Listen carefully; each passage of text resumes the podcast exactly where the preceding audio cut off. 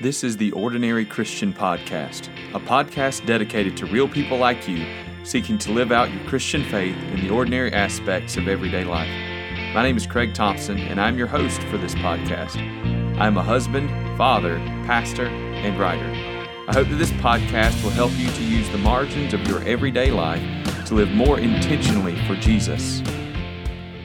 Hello, and welcome to episode 54 of the Ordinary Christian Podcast. Today, with me on the podcast, I have Justin Whitmel Earley. Justin is an author, a lawyer, a father, a husband. Uh, we, I've asked Justin to come on the podcast specifically today to speak to us about his most recent book, Habits of the Household. It's a really wonderful book about how we can, uh, subtitle, Practice the Story of God in Everyday Family Rhythms. I think it's valuable for anybody, but especially from a guy who's uh, trying to raise four boys and living um, the the everyday struggle of of boy life in a household while he's trying to build these rhythms in and teach these kids about Jesus. So, Justin Whitmel Earley, thank you so much for being with us on the Ordinary Christian Podcast. You're welcome, Craig. I'm I'm honored to be here. Good deal. Well, listen, I, I know you've got four kids and a wife. You live in Richmond, Virginia. Can you tell us a little bit about you and your background? Absolutely. Yeah, I am a business lawyer so I spend my days, you know, at, at a desk working on contracts and helping people negotiate sales of businesses, the acquisition of businesses, and all other kind of contracts that go with it. Um, so that's my main job. But um, I, I, began my career as a missionary in China, actually with uh, with Campus Crusade, and and then th- that was about five years of my life before I went to to law school. Um, and now I've got four boys and my wife Lauren so, and I run my own law practice now. So my, my, you know, I write about habits of the household. It's my most recent book, but I, it's so important, I think, for everybody to know that I, I really write from a messy household. I mean, like I, I live a corporate lawyer's life of, you know, high, high demand clients and a, a boy, you know, a father of four boy life where our house is messy. There's lots of broken windows, lots of broken stuff, lots of fights to break up. Um, pity my wife, not me.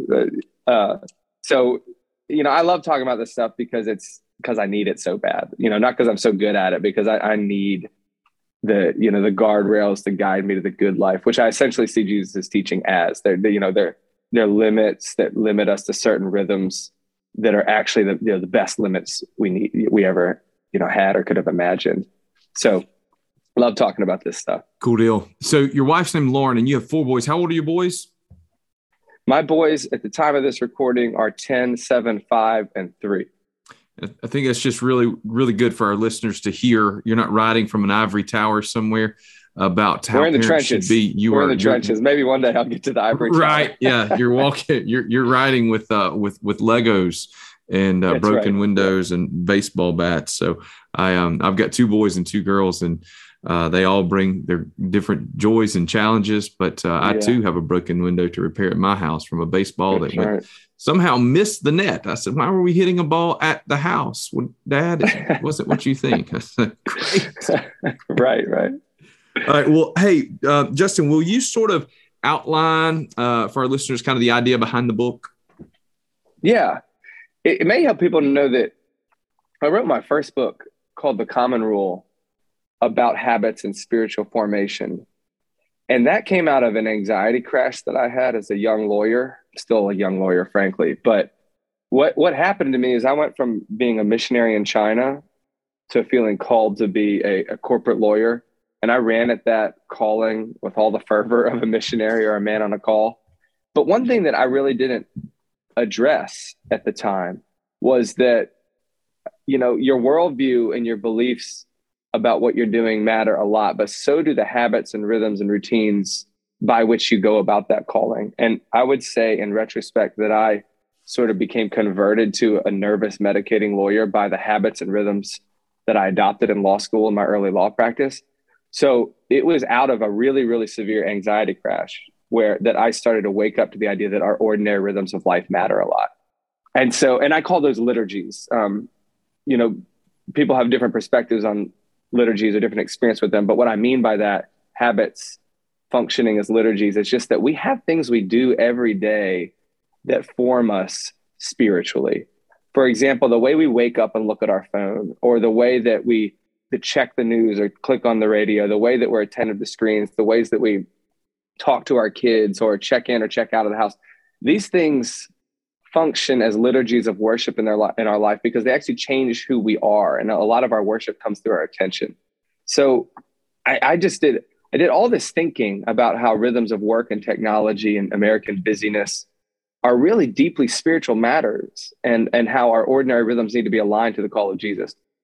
A great couple years writing about this, thinking about this, talking about this, and then one day I sort of woke up. I was like, you know what? This probably matters in my parenting too and and that it, you know there's a whole story to, to that but the this second book habits of the household is really looking at the ordinary rhythms in parenting and saying if our habits pave the way for who we are and our children in a way become who we are then our habits of the household are just incredibly important maybe the most important factor in our children's spiritual formation.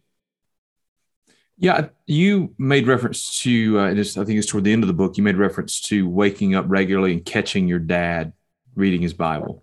Yes, yes. That being an experience. You know, one of the one of the things for me that I've always emphasized is for folks to read physical Bibles. Uh, I don't care if they're paperbacks mm-hmm. or leather bound, but to do that in their home and so that their kids can catch them reading. I want my kids to catch me in God's word. Mm-hmm. And when I've mm-hmm. got my Kindle in front of me, they have no idea if I'm if they I'm reading no my Bible. Right. If, I, am looking at my phone, I, for all they know, I'm playing you know Crossy Road or whatever whatever on my phone, yes.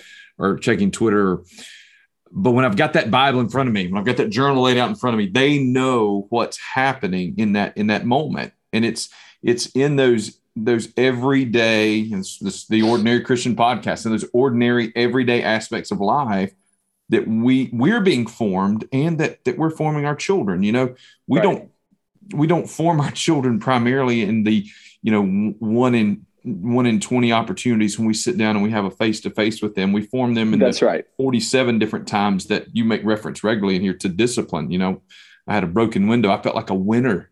I had a broken window at my house this week. And man, I, I won as a parent, right? My son comes in, he says, Dad, I, I broke a window. And and I, I, didn't respond with, holy cow, what do you mean you broke the window? I said, Are you okay, buddy? And he looked Good. at me with these confused yeah. eyes. He said, "Did you, I broke the window?" And I said, okay, "Are you okay?" But but you're going to be mad. I said, "Buddy, you're not mad. I felt like I won so much, you know." That's yeah, I, that's beautiful. Right, but isn't that isn't that where our kids are learning about how they res- yeah. how they're going to respond, yeah. right, and how they're hopefully how their heavenly Father will respond. I I I couldn't agree more. And actually, I've got a, a story very similar to that. I remember one day I come home as a teenager. Uh, I, I'd wrecked my dad's truck. And I remember calling him and telling him about it. And his first, his first sentence was almost exactly what you said. He was like, you can always fix a truck. You can always buy a new one. Are you okay? And then I remember years later, this was a couple years ago actually, when my wife wrecked my car twice in the same six months and just the ability to to say what I had heard my dad say, even though I wasn't feeling it yet, I just knew that was the right thing to say. And th- that knee jerk sort of reaction. That this is the idea of parenting that that we we communicate a way of being just by living in front of them. That that is the most powerful thing that we do. And when we you know talk about Jesus but don't live like Jesus, that's the greatest dissonance that we'll ever introduce into their life because we, we say things, you know, you should act patient.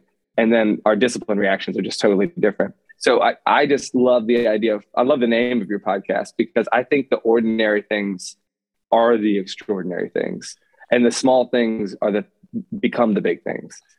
And, and look it's it's so bad when the lord awakens you to that because you recognize like the conviction that flows over me regularly. And then i have a, a beautiful wife whose greatest spiritual gift is to keep me humble.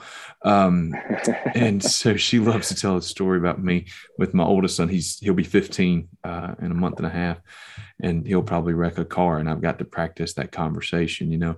Um, yes. but I, I uh, you know in the in our, our kitchen and I don't even I have no idea what happened. I just remember I I've your your your your best quote in this book, and it was so true for me. You said, I don't so much lose my patience as I just get tired of keeping, or no, lose my temper as I just get tired of holding on to it, or something like that. Yeah, yes. And yes, I remember yes. in that moment, it was just, and I, I just uh, raised my voice, probably nearly screaming, You've got to learn to control your emotions.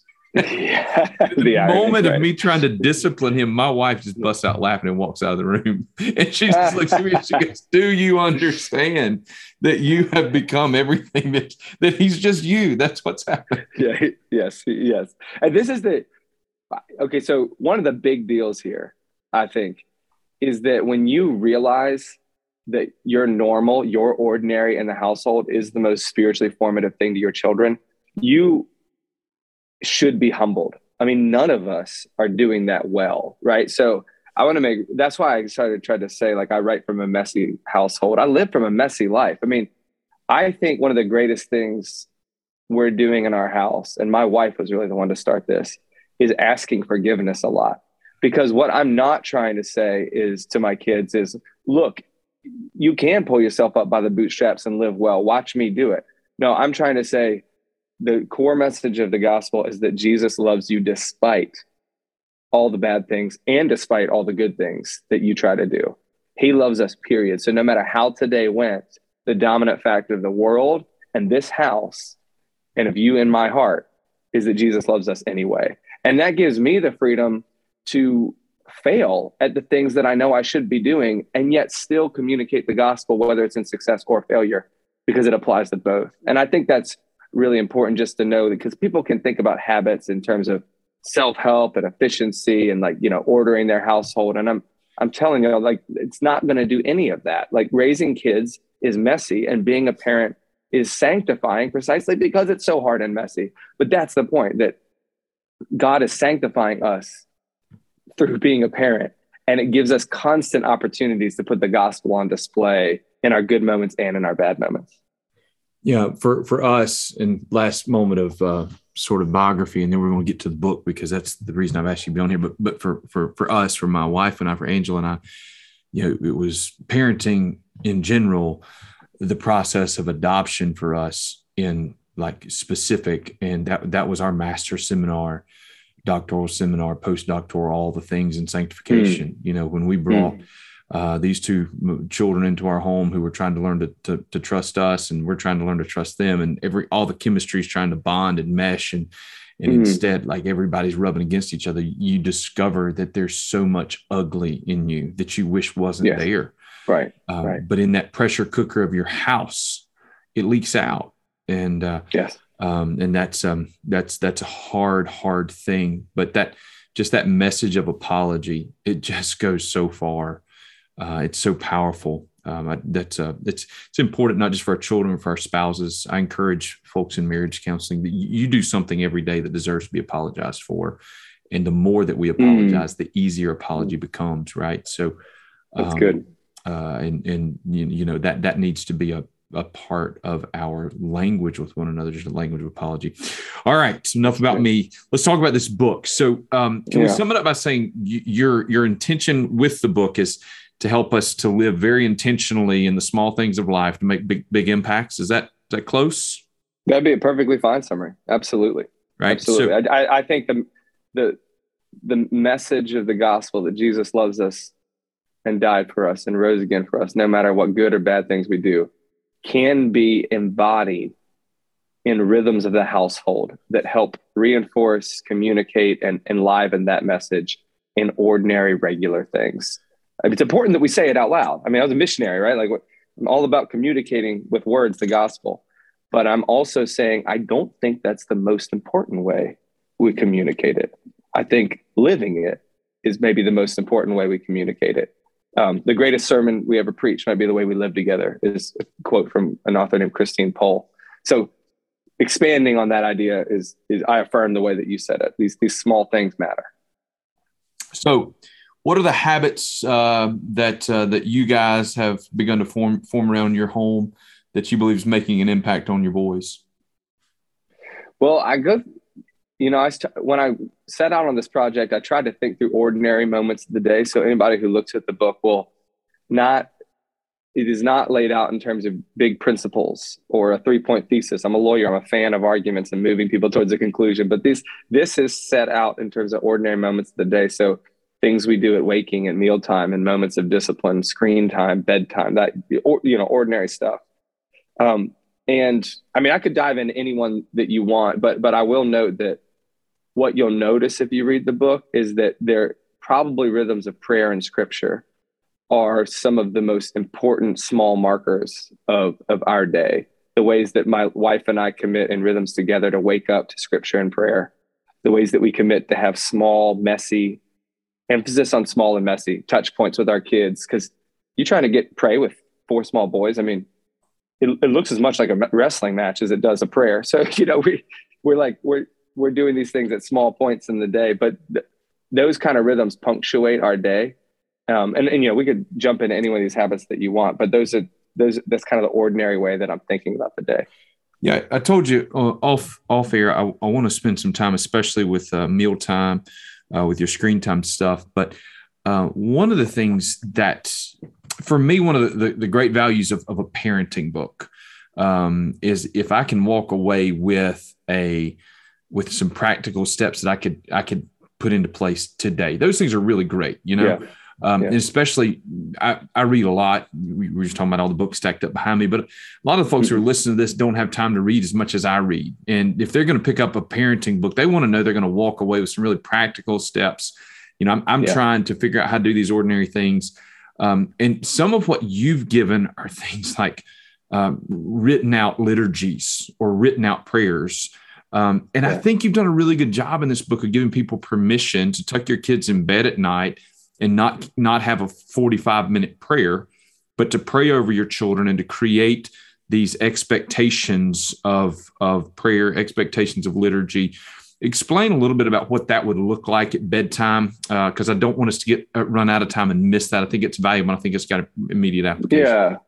Yeah i mean this was i'm glad you brought that up because this was kind of my impetus to really start working on this book. I mean bedtime at our house is as crazy as you think it might be with three to four boys. And so as as I was living these moments, I realized I was just turning into an angry sort of taskmaster on a nightly basis. Um, you know, just kind of yelling the the boys to bed. And as I had a realization that this was my normal, right? This is what they're learning from me is that the way that you control the world is through anger and yelling. Um, I was challenged by one of my pastors to to try a bedtime liturgy, which sounds a lot more fancy than it is. What I started to do with my boys was this was this prayer, which is a very short call and response. All they have to do is say yes to every question until the end. What I say, can you see my eyes? This is like right before I walk out and turn off the lights. I say, can you see my eyes? They say yes. I say, can you see that I see your eyes? They say yes. Then I say, you know that God loves you and they say, they say, I say, do you know that I love you? And they say, yes. And then I say, do you know that I love you no matter what bad things you do? They say, yes. Then I say, you know that I love you no matter what good things you do? And they say, yes. Then I say, who else loves you like that? And they say, God does. And this, this little call and response prayer, you know, it's hilarious the first time I do it, right? Because the whole thing about the can you see my eyes and can you see that they that was an invitation to poke eyes and blink eyes and like they don't know the right answers but but you know, any nothing's a habit until it is. And this was one of my experiences of, of one of the unique things about a family is that you can make the weirdest things normal if you just do them over and over. Like that's quintessential family tradition. You're like, oh, in our family we do this thing, and other people hear about it like that's weird, but no, it's just totally normal to us. You can make really intentional, you know, short, beautiful prayers normal in your family just by saying them for a week or so at night. And uh, we did that, and and I had the watershed moment like about a week later when one of the boys asked for this bedtime blessing.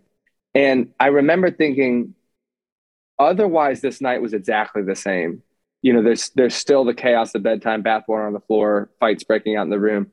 But what was so different about that night a couple weeks later was me, because you know the circumstances were, were the same, but my reaction to them had changed because of the anchoring power of a habit or a liturgy and that was that I was not driving anymore towards just being done and shutting the door. I was driving towards this moment of exchanging the love of Jesus for us, no matter what good or bad things we do. And that, you know, that prayer I think is beautiful because it gives kids the words of the gospel in a way that they can say over and over for the rest of their life. but it was also beautiful in the way that it changed my reaction to the evening. And we still do this, you know, um, many times a week. And I, I've got a bunch of other ones that I give in the book. And so that's just one example of how introducing what I call a gospel liturgy into your household, which is a fancy way of saying just a healthy parenting habit, a healthy rhythm with your kids, can be done, can be very simple, and can be very profound. And you make the ref, you make this point, I think, repeatedly in the book. You're not the only person to ever make it, but you make it really good as it relates to our children. That our heart tends to follow our habits.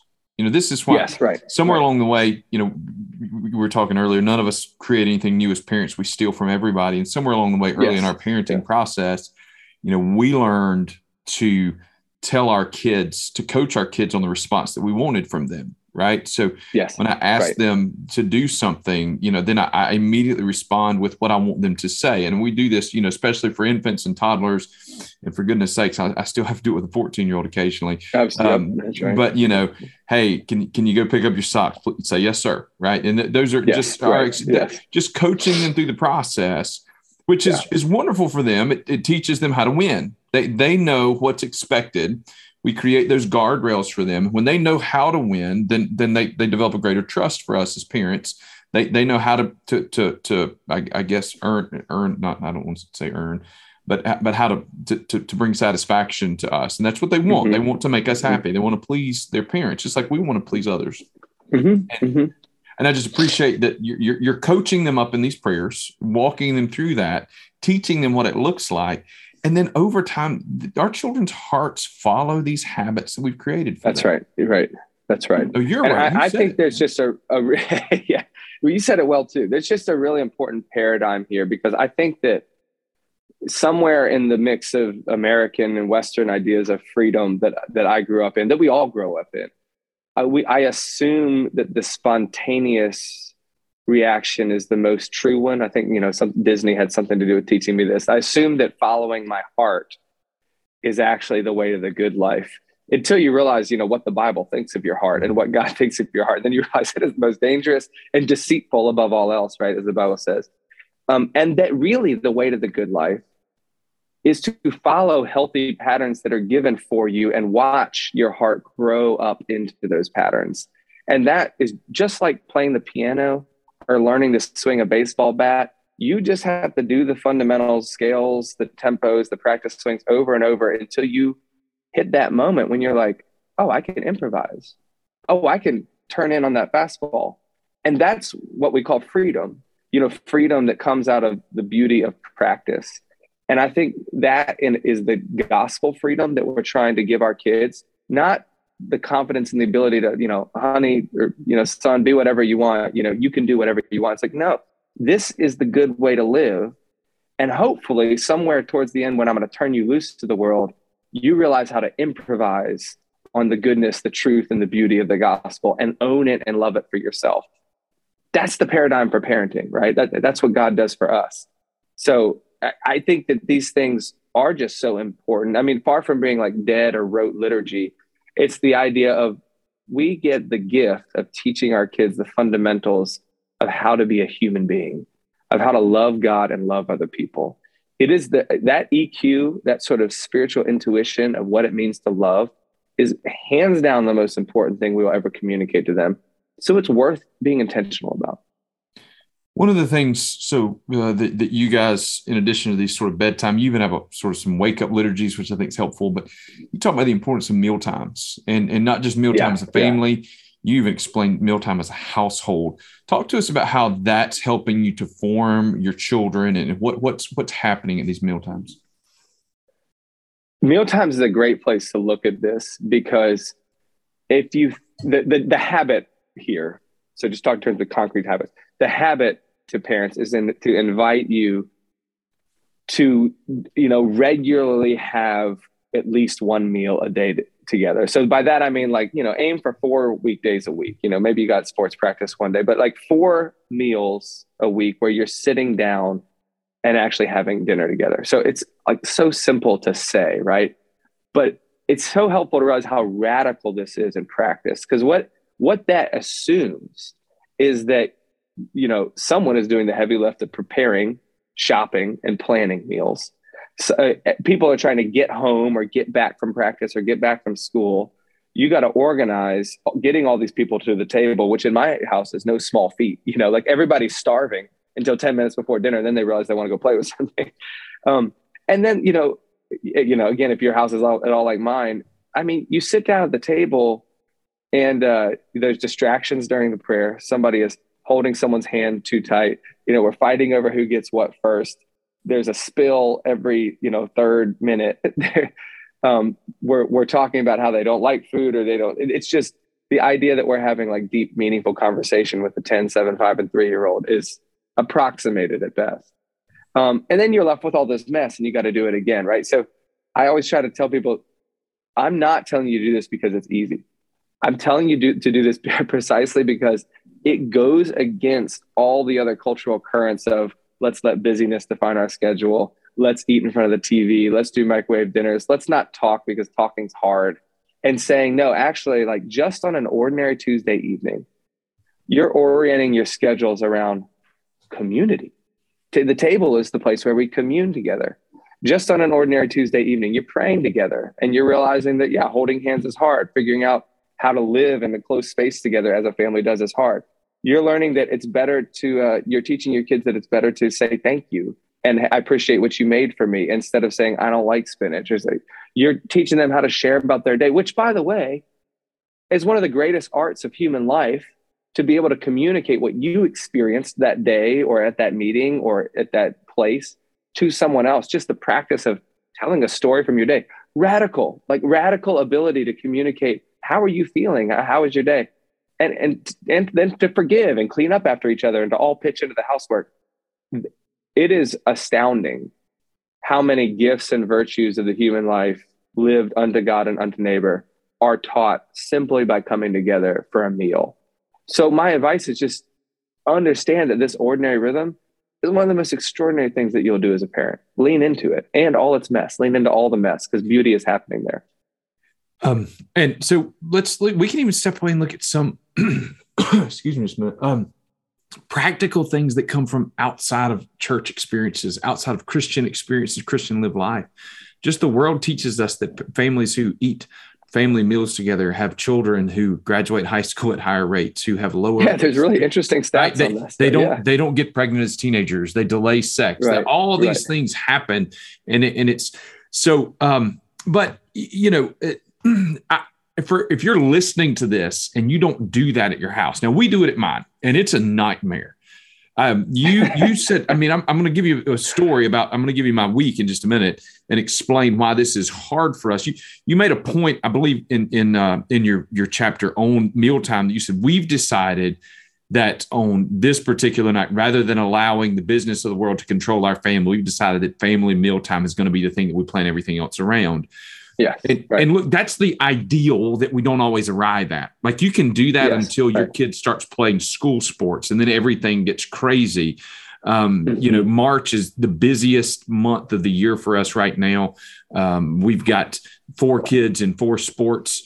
Um, you know, I've got a kid that's finishing volleyball, a kid that's playing baseball for the high school, a kid that's playing little league ball, a kid that's playing tennis.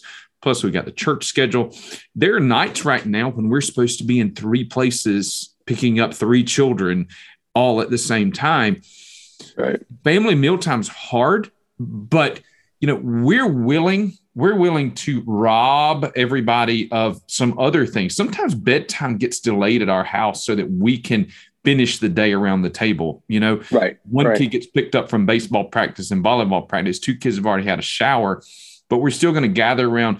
And the the we love it when there's a three course meal but sometimes family dinner time, mealtime around the table is a sandwich. Sure. That's not right. the ideal. But as you continue, when you make it, when you make it, and if if if you have young kids, like really young kids right now, let me just encourage you to make it the the goal because when you do you don't have to fight to get your 15 year old to the table your 15 year old's happy to sit at the table and to have a meal with his nine year old brother and there's great joy because Justin, what you don't fully appreciate yet, but you're going to in a few years, is that the adult conversations with your children are just around the corner. Mm-hmm. And you get mm-hmm. to enjoy the fruits of those really great conversations at 13, 14, and 15 years old because you did the hard work of not great Ooh. conversations at nine years old or at four Amen. years old, you know? Yes. We're teaching, we're even teaching our kids healthy eating habits, right? Um, they, yeah. they, see, they see us sit down and eat Brussels sprouts and they have to at least try a Brussels sprout on their plate. Some kids go, Oh, turns out I like these things, you know? That's right. That's the, right. The yeah. peer pressure is, is in a positive direction. Um, so you, you talked about that. You talked also just about family mealtime versus the household. Tell me what you mean by that. The household, there's a reason this is called habits of the household and not habits of the family or the home, which because the, the biblical concept of the household is much broader than the nuclear family unit. And is and, this because you're like super liberal and you're pushing to destroy the nuclear family? Oh yeah, absolutely. That's exactly okay. what I'm. At. I just wanted to make sure we were clear. Yeah. right. Now it's it's you know the bonds created between a husband and wife and your immediate children are just phenomenal. And if you break that up, you topple the fundamental unit of th- th- that the world is built on. Um, but it is also important to realize that just like the blessing, you know, was supposed to flow through Abraham to the world, you know, and the, the blessing is never supposed to stop with us. The blessing of a nuclear family unit is supposed to radiate outward. And I don't think that a family is, I think a family is necessary but not sufficient for, for embodying Christian community. Uh, you know, a family should also be plugged into a church. A family should also be serving their neighbors. A family should also have open doors to all the poor, the needy, and the lonely who wish they had a family or have lost their family. And so, one of the big values in our household that we're, you know, we're trying and approximating and failing is just having the, the metaphorical idea of an extra seat at our dinner table. And literally, there always is an extra seat. But it's just the idea that, you know, every Thursday we've got our friend Drew, who's, you know, almost 40, single, and you know, no kids. He he comes to our family dinner, you know, and he's sort of a part of our family. We we have regular evenings where we open up. We have bigger family dinners with my extended family. That just the, the idea that you create these rhythms in the family, they don't stop with the family. They help you go out and be missional to the world, both by leaving the table and inviting the world into your table. And you, you point out in in your book that those those household meals, those family meal times, those time around the table is different than entertaining. You know, sometimes opening our door is, hey, there's enough chicken if you want to come, but just know you're yeah, walking into right. a nightmare. You know, that's right. Yeah, there, there's gonna be there's gonna be a mess. There's gonna be bath time. The dog hasn't been bathed in four weeks. You know, right, just right. know what you're walking into but there's there's authenticity and and there's real Christian life and real ministry that takes place when we invite people into our mess. Uh, that's hospitality, inviting them into your mess. Um, entertaining is when you hide the mess, hire a babysitter, and dress fancy. There's a place for that. Um, mm-hmm. Hospitality is the ordinary thing. The hospitality is the ordinary thing that becomes the extraordinary thing, and you do that in your mess. You know, I get I get comfortable inviting people over, and the laundry basket's still beside the dinner table. That's okay. Yeah, right.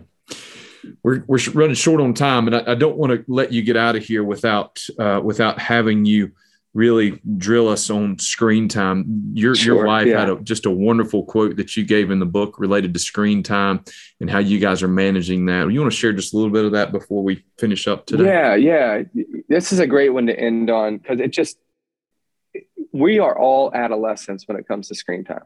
Okay, because mm. the devices that we use are a mere 12, 13 years old. When you think about the, the iPhones, smartphones, the, the advent of streaming media, we're all adolescents. So parents, parents need to think about how screens are forming them as much as they need to worry and wring their hands about how screens are forming their kids. So what, some of the most important things I think Lauren and I practice as parents are habits like scripture before phone, turning our phone off an hour each day, we've we've chosen you know, not to have a TV in our living room, but to have it upstairs in in a guest room where we have to go, you know, intentionally go there to watch something. And these are just small ways for us to to prioritize, you know, mornings in the Word over morning scrolling me- social media. Prioritize presence with the family in the evening by just having our phone off and away. So I, I just don't I say this first because I want to encourage parents to think a lot more about what they're doing and how kids are watching you use your screens, like think about if you're going to worry about something, worry about that. I don't want you to worry at all. Actually, I, I, I want you to realize that Jesus loves you and His love should change the way that you use screens. Which, by the way, Craig is a summary of this whole conversation. Habits don't change God's love for us. Period. God's love for us can and should change our habits. That's why we care about all this stuff. So I don't want you to worry about it. I just want you to think about it and think about how being a disciple to Jesus should change your use of screens. And then after you consider that, you know, think about that screens are maybe the most formative thing in your household. I mean, if if you don't form the way that you use screens in your house, then screens will in turn form everything about your house. So which is why my wife Lauren calls it a fight for formation. And I and I couldn't agree more because she acknowledges before young boys, the fight to manage screen time is is kind of like it's a fight. Like you're you're constantly you're setting limits. yeah. Yeah. I mean, like you every every parent knows this. Like, but, but I think the iPad away. I know, but ahead. I think it's so important to say that because so many people that hear this go, "Well, your situation is not like mine." My, my wife doesn't. Uh, my kids are all in school. She was home with them Monday and Tuesday out of school, and I came right. in and I was aggravating her. I knew the answer to the question, but I said, "So, how much TV have y'all watched today?" And she yeah. said, zero. Right? I, I knew that's her, but I also know that for her to do that meant that she didn't get a break from yeah them. right right right you know right. she ended up baking cookies with each kid separately to do what they wanted to do it was all this stuff that went on but there's still like there's still regular arguments and fights. Are we going to watch TV That's today? Right. Is it it's it's Monday? Are we watching TV on Monday? You never let us watch TV. You know, th- like that's happening in your house. It's happening in mine. Other people it's that hear fight. this go, "Well, yeah. it's different for you." It's not. We're still having the same. No, fight. no, no, no. If, look, it, it is hard to set limits for kids. I mean, they're always going to want another scoop of ice cream. They're always going to want another hour of screen time, and they're always going to throw a fit when they don't because they're children, right? And I know that it is easier for you and me and everyone in the world just to give in. I know it's way easier to let an iPad babysit your kids so you can chill for a minute. The problem is, is that that means it's easy for you and your kid is falling off the map into all kinds of what I would call malformation. And that's the opposite of godly parenting. Godly parenting is when the parent says, I'll take the pain so that my kid can enter into the good life. I mean, think about abortion, right? It's the exact opposite. It's saying, I'll kill my kid because I want an easy life. I mean, it's the it's the anti-parent, right? It's a, the, the gospel. What Jesus did for us is exactly the opposite. I will die so that you can live, and you can take the that beautiful paradigm and say, look, that's applicable to parents in every small little moment. That I got to do the hard thing of explaining to you why you can't watch another show so that you can enter into the beautiful life. I die a small dust so that you can live. Um, that's that's good discipline. That's good habits. And and it, Greg, is totally applicable to screen time. I mean, you've got to fight to form this. But I just say, you know, what is worth forming more? I mean, if we don't teach our kids about sex, screens will gladly do it for them, and it's it's going to be the most dangerous thing they've ever seen and learned. If we don't kids teach our kids that God made them you know, man or woman, black or white, and loves them as such and made them on purpose that way, then screens will confuse all these categories. If we don't teach them about nature, then screens will will teach them that it's good enough to look at pictures of it. If we don't teach them that embodied friendship is the way of the good life, screens will teach them that they can click and like their way to endemic loneliness. It's just the list goes on. And this is not to scare people, it's just to say, this is probably one of the most important things you're doing as a parent. So just take these rhythms seriously. And, and I'll close with that idea because I think rhythms are more powerful than rules. You know, so the way that we think about this is not like you've had your two hours of screen time for the week, so no more. It's it's rather, you know, we always watch a movie together on Friday. They always watch a movie with their cousins on Sunday. We tend to play Nintendo Switch together on Tuesday. And those, like those are great little anchor rhythms of the week. But then when it's Monday or when it's Wednesday or when it's Saturday, you know, we're doing other stuff, and and they know that. So if they say, "Can we watch a movie tonight?" I'm like, "Is it Friday?" And they're like, "No." I'm like, "Well, what are we doing tonight?" And they're like, "You know, I guess it's Wednesday. It's family devotion night." And kids kids pick up on these rules. So you do the hard work to set the rhythms, and they found themselves and they find themselves swept in this beautiful current of presence and community and actually going outside and all this stuff. And it's it's just one of the most glorious things that you can do for them. And then when you do have those screen times, and there's plenty of it, right? You pick um, carefully. You, you know you choose things that are good, true, and beautiful, and ideally you watch them together, which to me is a lot more important than appropriateness. But you know we could spend all day on that, but I think those are the key those are the key things that people need to pick up. Yeah, I would, I would love to to pick your brain a little more on that, uh, but I, I, know that you've got schedules to keep, and I do too. Uh, man, I am so appreciative of you um, coming in and having this conversation with me. Will you tell our folks where they can get your book and where they can learn more about you? Yeah, you can find the book on the the internets and all you know every every place where books are sold. Hopefully, you can find Habits of the Household or the Common Rule if you want to think about this on a more individual kind of work technology level. But um, yeah, yeah. G- Google me, Justin Earley, E A R L E Y, and, and you can find my website with. Um, don't tell my publisher, but a lot of these, you know, habits are on the website. You can just sort of read about them for free and or or order the book and read about them more. But you can find me there. I'd love to hear from you. Um, I, I always it might take me a while, but I always respond.